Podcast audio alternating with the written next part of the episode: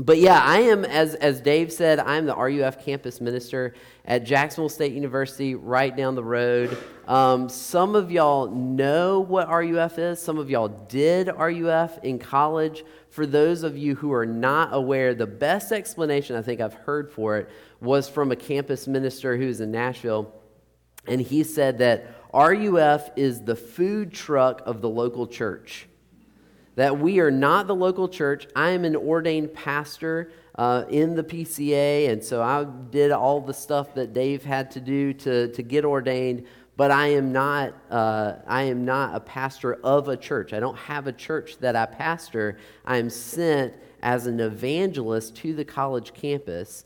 And RUF does worship services, like we meet and we sing songs, and it looks a lot like church. We have Bible studies and small groups and stuff like that. But the goal is not to build RUF. The goal is for us to send them out and build the local church. What we want to do, like a good food truck would do, is it doesn't have everything on the menu. You know, we can't do everything that a church does, but it gives you the greatest hits. The stuff that makes you long to get into the restaurant, the restaurant itself. It longs, makes you long to get plugged in and serving in the church. And, and even this church has, has benefited from people who learned how to serve the local church uh, in college and have been faithfully serving uh, as members uh, as members here and, and all over the place. Um, so that's what I do. It's been a good semester so far. It's been a crazy semester. It feels like students are trying to make up for lost time uh, with COVID and things like that. And we're still getting rebuilt from the tornado because as we were re- rebuilding from that, uh, you know, we had to shut down for COVID purposes. And it finally feels like we're starting to be almost in something that might closely resemble some semblance of normal. You know, uh, it's, it's been a weird four years, but we're, we're happy to be down there. And we're thankful for y'all, for the church itself, and for the individuals in this church who support that ministry, partner with us so that we can, we can bring the gospel to Jacksonville State, a place that, you know, really needs it, just like Fort, Fort Payne, Alabama, just like, just like everywhere. Um, this morning, we're going to be looking at Revelation 4. We're going to read the whole chapter. It's not a very long chapter. Revelation 4, verses 1 through 11. And y'all are, I know y'all are going through the Gospel of John, but we're taking a break from the Gospel of John to jump ahead a little bit and see the revelation of John. And it's easy to get confused about this, but the point of the revelation of John is to talk about the exact same thing that the Gospel of John talks about is who Jesus is and what is the gospel and how he saves us and how glorious he is that it's all the same subject matter. It's just told in a different way. Um, so yeah the, the, God, uh, the book of revelation chapter 4 before we read just to give you a background uh, john is on the island of patmos so he is exiled on a desert island because of his commitment to the gospel. And while he's there, he sees a vision of the risen Jesus, powerful and glorious and magnificent, standing in the midst of the churches, ruling over his churches, when all that he can see in reality is that he's in a cave and the churches are struggling, and it doesn't seem like they can come close to standing up to the power of Rome that they see all around them. But what, what God is doing in the book of Revelation is pulling the curtain back so that John can see what's actually going on. So, so Jesus, through John, sends messages throughout the to all the seven churches that, that kind of represent all of the churches, but are specific churches with specific problems as well. Um, and then chapter three, the last of the seven letters is read, and then we enter into kind of the weird part of Revelation, you know, into the weirder stuff. And this is the first picture that we have. It's a heavenly throne room scene, and we're going to look at that, talk about that. We were driving home from visiting family yesterday in Birmingham, and along the interstate, uh, we saw, I saw the, a movie theater.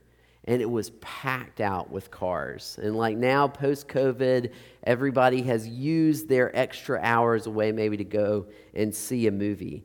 Uh, or there are people who are taking advantage of their extra daylight saving time hour by just cuddling up in their bed, wearing sweat clothes, being all warm and cozy. But you and I are here. We're, we're here in this place. Like we got up early when we didn't have to, we could have stayed at home. And we came here to this place to deal with maybe people that we don't like too much. Um, you know, the, the music here is great. I should probably not talk about this church. I should talk about another, other churches that I've been to. The music here is great, but it's not as good as a dad company concert I have heard. You know, you don't, you may not be familiar with all of the songs, you know, in, in the same way. Um, you, you sit and you listen to a person ramble for 30 plus minutes, and occasionally they might stumble over something that might be slightly relevant to your life. We do this every week. We wrestle with our kids in the morning to get them ready so they'll get out the door. We, we give money to this place. And, and it's, it's good to step by, uh, back and say, why am I doing this?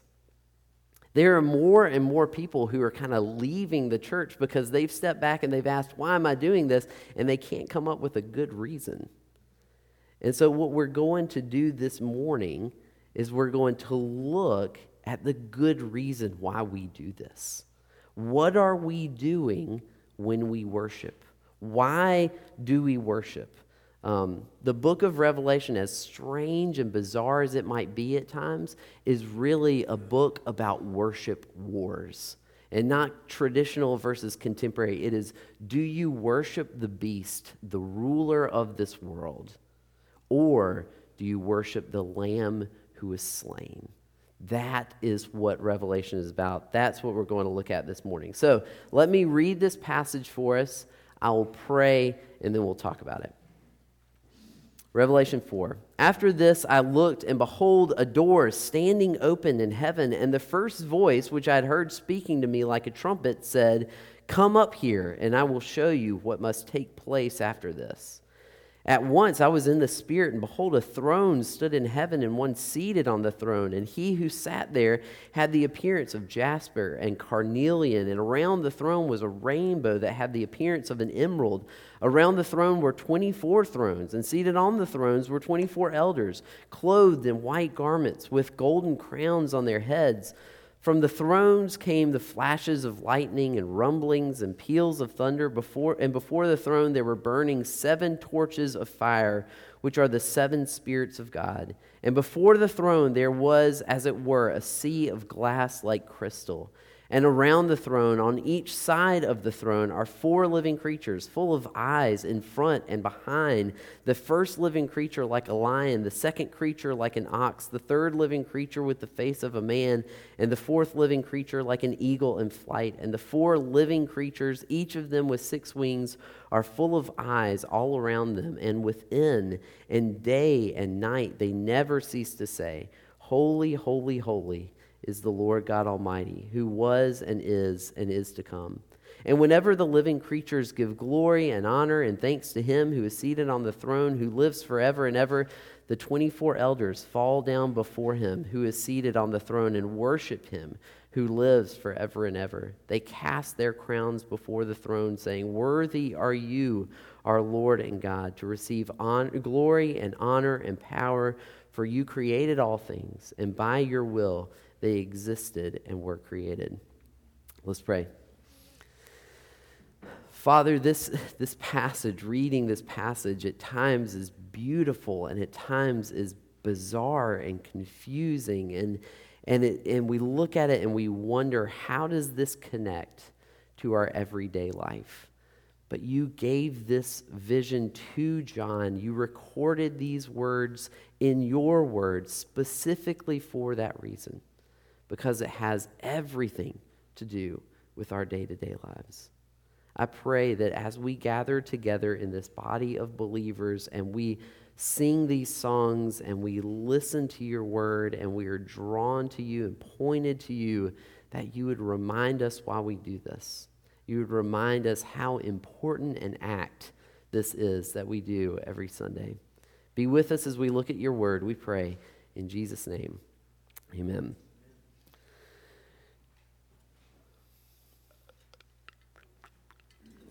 So, I want to talk about three things. First, that worship is the real reality. Second, that worship is unceasing. And third, that worship changes our priorities.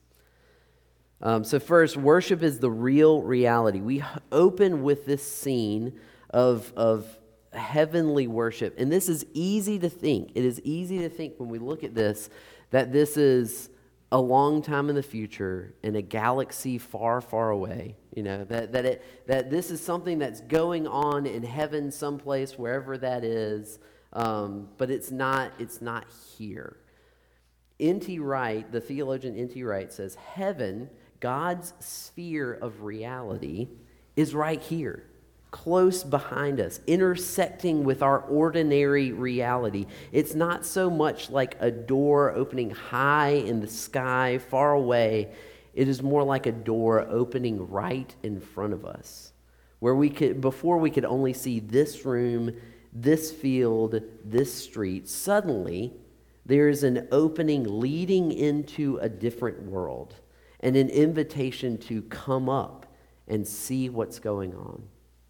That's, that's what he says is really going on. This is not something that's very far away. He says this is an unseen reality that's, that's around it, uh, around us. It's almost like this alternate dimension that's, that's around us all the time, beyond what we can see and hear and feel and taste and touch.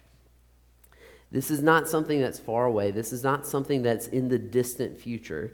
Wright continues. He says, This is not a vision of the ultimate heaven seen as the final resting place of God's people. It is rather the admission of John in heaven as it is at this very moment. That this is what is going on now. That that's what John sees. Heaven is near us. It is a present reality. It's all around us if we only had eyes to see it.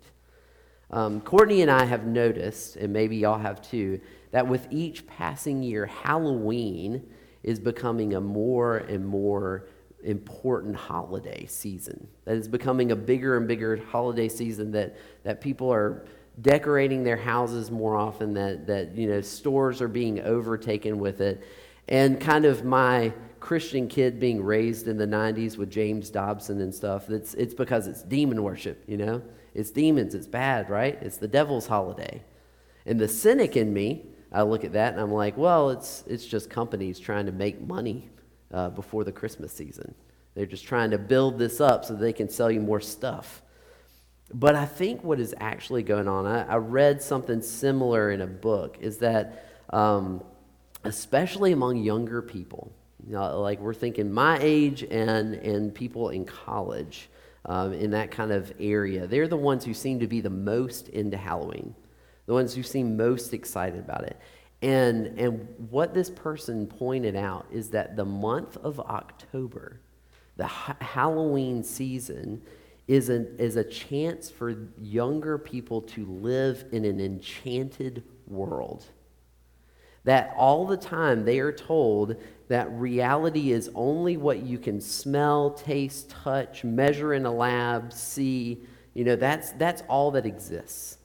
We're in a very closed universe. There's nothing beyond what we can see with our visible, uh, with our with our physical eyes, um, and there's nothing beyond this life that you only live once. This is the only opportunity. All you have is the present moment.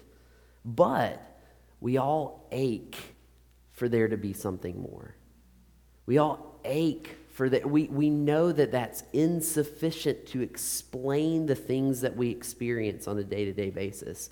And we all ache for something otherworldly for something beyond what our eyes can see. And i think that halloween is a broken way of trying to to do that. That's why younger people are so into it is because they want to live in a magical enchanted world where there's things going on that they don't understand or see. But jesus allows john to see the unseen. That's exactly what Jesus is doing. He, he sees this indescribable beauty and splendor and glory, and you can see John grasping at words and parallels. You see him talking about gems and rubies and rainbows and thrones and crowns and thunder and lightning and fire and crystal waters and all these different things. He's trying to put words on something that we just have no parallel for in, in our universe. That there is something greater and vaster and more solid, more real that Jesus ushers John into to catch a glimpse, a glimpse of and report back. And that's what's going on on a Sunday morning. Corporate, earthly worship is entering into this enchanted, otherworldly, real reality and reminding ourselves, getting together, reminding ourselves that it is the creator and the ruler of, all, of us all. He, he is the source of all beauty. He holds all time in his hands, and he is not far from us.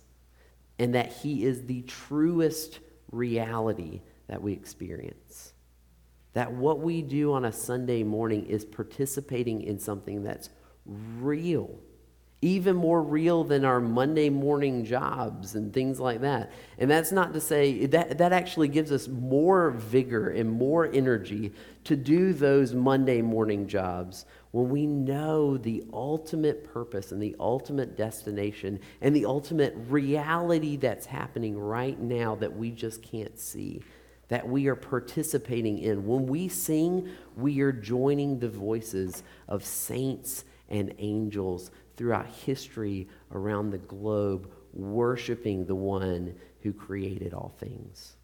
Worship is the real reality. Second, worship is unceasing.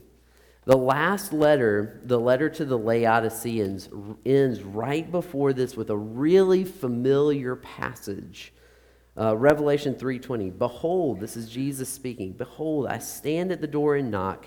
If anyone hears my voice and opens the door, I will come in to him and eat with him, and he with me. Jesus is standing outside of a closed door He's calling to the Laodiceans to repent, to turn from their, their ways of, of relying on materialism and the things that they have and thinking that they're sufficient in themselves, that he is calling them to realize that he's the only one who can provide for them, he's the only one who can care for them. He's knocking on the door, standing on, on the outside. And depending on how you look at this, Jesus can kind of seem lonely and sad and you kind of feel bad for him and everything. But just a few verses later, we see another door, right? That, and this is, in verse 1, this is a door that is standing wide open. And it is a door into this other reality. And Jesus is on the throne beckoning John to enter into it to enter into this majestic beauty. It is a, a really different picture that the one who is standing on the door of our hearts and knocking is also the one who flings the door wide open and invites us in to worship. At this very moment, John is wasting away on a desert island in exile. At the very moment that that is happening, Jesus is unceasingly worshiped by all of creation. No one is left out. Like what is what's going on with these these weird creatures, right?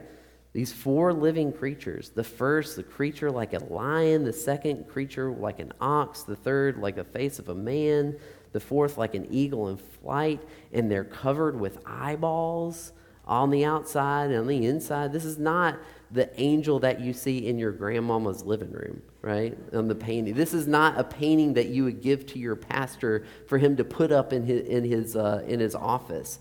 This is, this is weird. Like, wh- what's going on here? These four creatures represent all of the universe, right? You have land animals, you have, you have uh, uh, humans, you have uh, an eagle flying in the sky, and they're covered with eyes, that they're constantly vigilant They never sleep. They're looking around. They're constantly, unceasingly praising. So we have all of creation worshiping Jesus. And then we have the 24 elders. All commentators agree, basically, that these 24 elders represent the 12 tribes of Israel and the 12 disciples. The, the leaders of uh, Israelite history, the Old Testament church, and the leaders of the New Testament church, right? Um, that, that all of creation in the animals, pictured in the animals, all of redemption, all of the people that Jesus saves and set apart, sets apart for himself, everybody is participating in this worship scene. Nobody is left out. And this is unceasing. What does it say in 4 verse 8? It says, And the four living creatures, each of them with six wings, all full of eyes all around within, uh, and day and night, they never cease to say, never cease to say, day and night, Holy, holy, holy is the Lord God Almighty, who was and is and is to come. They are never ceasing to enter into praise, that they are calling to one another and echoing it is a song that just never ends and is going on and on and on because they're so, not because they have to, but because they are so overwhelmed with this vision of glory and the power and the grace and mercy of the one that is seated on the throne. And, and then you look at the 24 elders, and every time that they hear these words, which, according to verse 8, is all the time, Every time they hear these words, they stand up out of their thrones, they take off their crowns, and they throw them at the feet, and they fall down on their face, and they worship, and they join in the song, saying, Worthy are you, our Lord and our God, to receive glory and honor and power, for you created all things, and by your will they existed and were created. Consider that. At all times throughout our day, at all times, whatever we're doing, at all times, whatever we're going through, whether it is good or bad, God is being praised. God is being worshiped for his goodness as creator and redeemer all the time, whatever you're facing.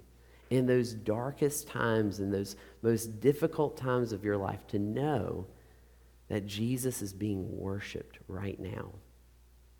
That, that, that, is, that is the only thing on their mind when they are standing before him. They have no room in their, in their bodies and their minds for anything else except to be consumed in worship for him. That that is happening right now and that that Jesus loves us that He cares for us, that He is ordering the things in our lives for our good. So when Jesus invites John into this heavenly scene, He does not do so because no one else is there.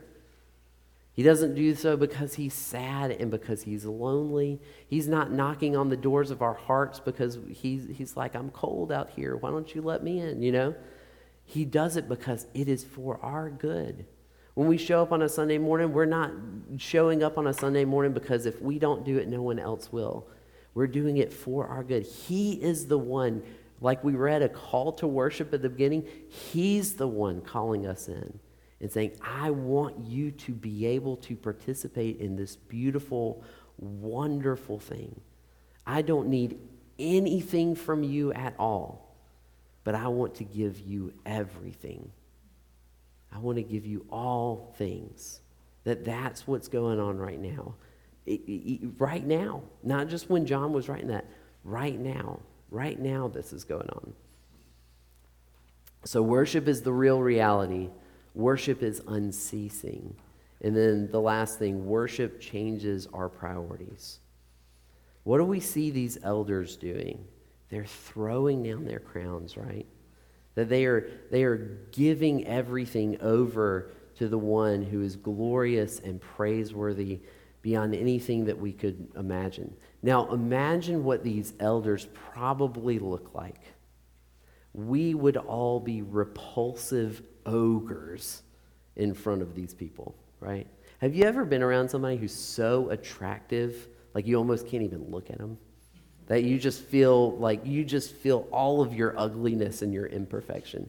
This uh, that doesn't that doesn't even come close to what's going on here. That if we were to see one of these people the least glorious of these 24 elders if if he was to stand before us we would fall on our on our faces and be like this is god. I'm seeing god. I'm about to die.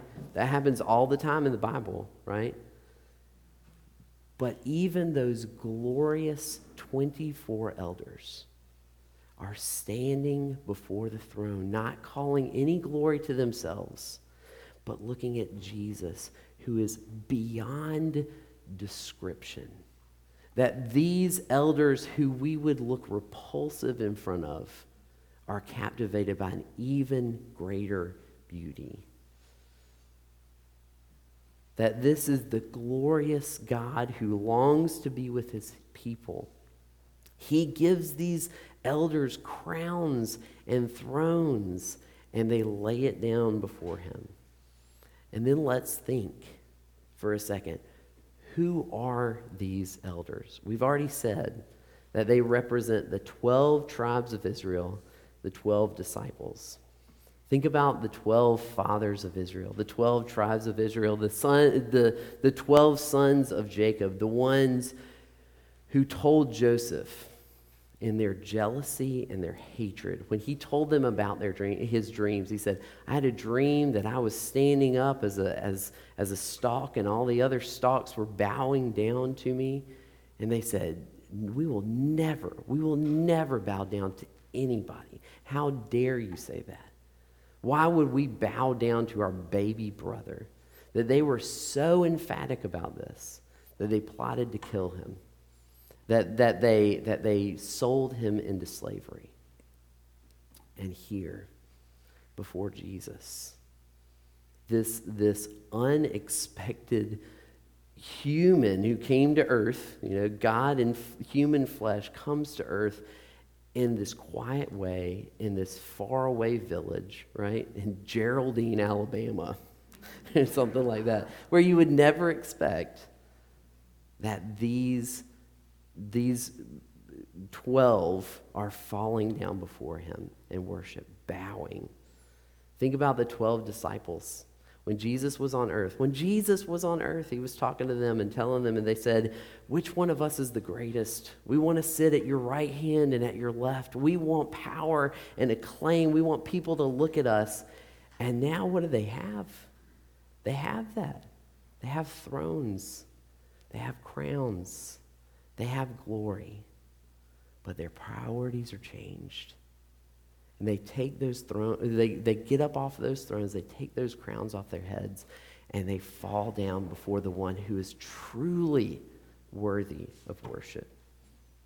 If there's hope for the 12 jealous sons of Jacob, if there's hope for the 12 boneheaded scoundrel disciples of Jesus, maybe there's hope for us, for me, for my priorities to be changed, for me to look at the one who is truly glorious and recognize how far I fall short.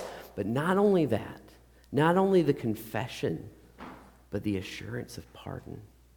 That He is the one who gives us crowns. He is the one who gives us thrones. He is the one who makes us priests and, uh, uh, in, in a kingdom, rulers for his namesake. That he chooses the ones who are broken by sin. And he makes us right and brings us into the worship of himself for all eternity. That's what we do on a Sunday morning. That's what we gather together to do is to realize what is the true reality with all the things that are on the news headlines and all the things that we face, what's really, really true, truly going on. And what's truly going on is that Jesus is worshiped right now. And that that is unceasing. It is not like sometimes it happens. It doesn't happen on a Sunday morning. It is happening all the time. Whatever we're going through, whatever we're facing and that as much as I want things for myself, And as much as I want people to think well of me, that my priorities are changed when I come to this place, when I behold the Lamb who is slain, when I behold the glorious one on the throne, that I realize that He is deserving of all praise. And even though I don't deserve anything, He gives me everything freely because of His goodness. Let's pray together.